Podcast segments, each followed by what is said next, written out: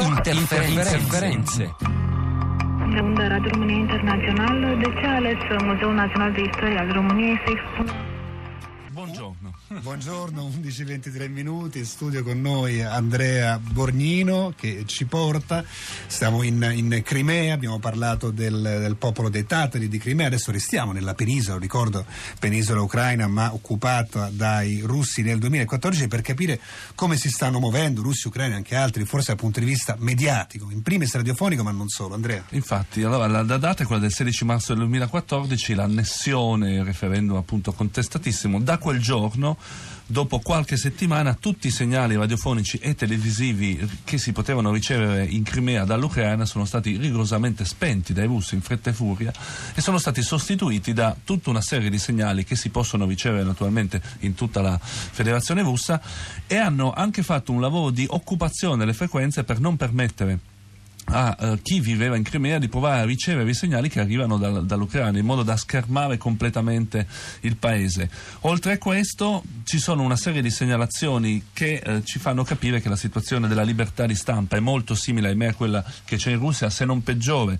Nell'ultimo anno ci sono state ben 13 uh, attacchi o quantomeno intimidazioni a giornalisti e o blogger, sono state chiuse sei NGO che hanno a che fare con i media, che non vogliono che ci siano delle NGO, delle, appunto, non, nessuno ha, debba avere a che fare con i media liberi nella zona della Crimea. E anche in questo caso, è appena stato denunciato, tutti i media che avevano a che fare o che davano voce alla minoranza tatara sono stati chiusi. Quindi la situazione è stata che, è che eh, non ci sono più voci alternative se non a quelle russe. Ascoltiamo una clip che sono appunto le due, le due radio principali che si possono ascoltare oggi in Crimea.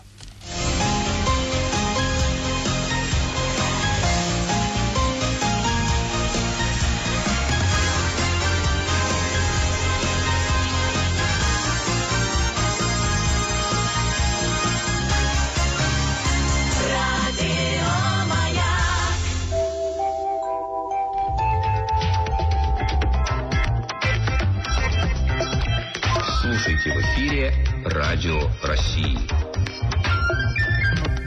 Allora, che radio abbiamo ascoltato? Andrea Abbiamo Bonino? ascoltato le due radio più ascoltate in Russia, che sono Radio Mayak, che è la radio 1 Russia, e, radio, e poi Radio Russia, che è la radio nazionale russa.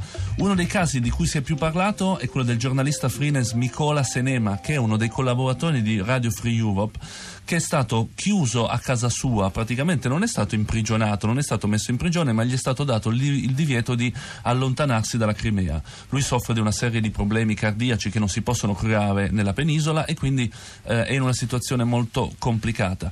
Eh, radio Free Europe, che è la radio americana famosa, Radio Liberty, che arriva dal tempo della guerra fredda, ne aveva parlato e il suo sito è stato oscurato solo in Crimea. Ecco, una cosa interessante è che nella in Crimea una serie di siti legati all'opposizione, legati all'Ucraina non si vedono, nonostante in Russia invece non ci sia il controllo su internet, in Crimea sono stati accesi una serie di filtri.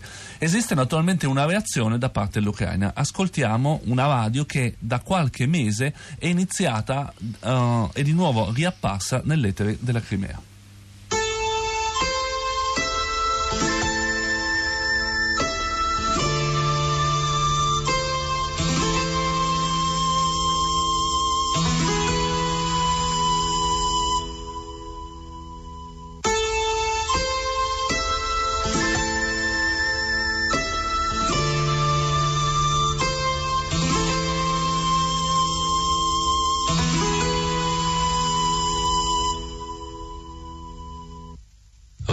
Говорить Київ, столиця України.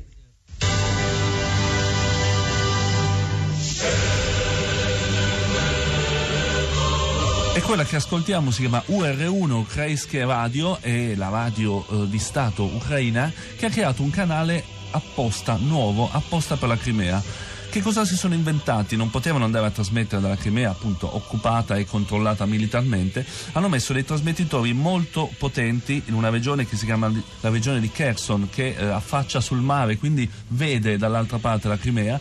Hanno scelto le uniche frequenze lasciate libere dai russi, sono molto poche, ma ce n'era qualcuna, e hanno iniziato a trasmettere in Ucraina. Quindi da eh, qualche mese, dagli inizi di settembre, di nuovo eh, in Ucraina si po- scusate, in Crimea si possono ricevere i, su- i, segnali ucraini. Bisogna vedere per quanto tempo, se i russi non si sveglieranno, se inizieranno a disturbarli, perché non possono spegnerla questa stazione radio in quanto i trasmettitori sono fisicamente in Ucraina. Grazie, grazie Andrea Borgnino per aver eh, così messo l'orecchio, aperto una finestra su anche le, le, le guerre mediatiche che si svolgono eh, in Crimea e in generale in tutta l'Ucraina. Devo dire però per par condicio che, come si dice in questi casi, la verità è sempre vittima. Operazione sì, di disinformazione si fanno da una parte e, e dall'altra. Appunto sono appena tornato da Kiev e c'è, eh, raccontano i colleghi, una forte pressione sui giornalisti ucraini, ad esempio con enormi difficoltà anche per gli stranieri di andare, ad esempio che vogliono andare eh, in escursione, diciamolo così, a Donetsk eh, nella zona eh, orientale è una cosa vista molto male, vista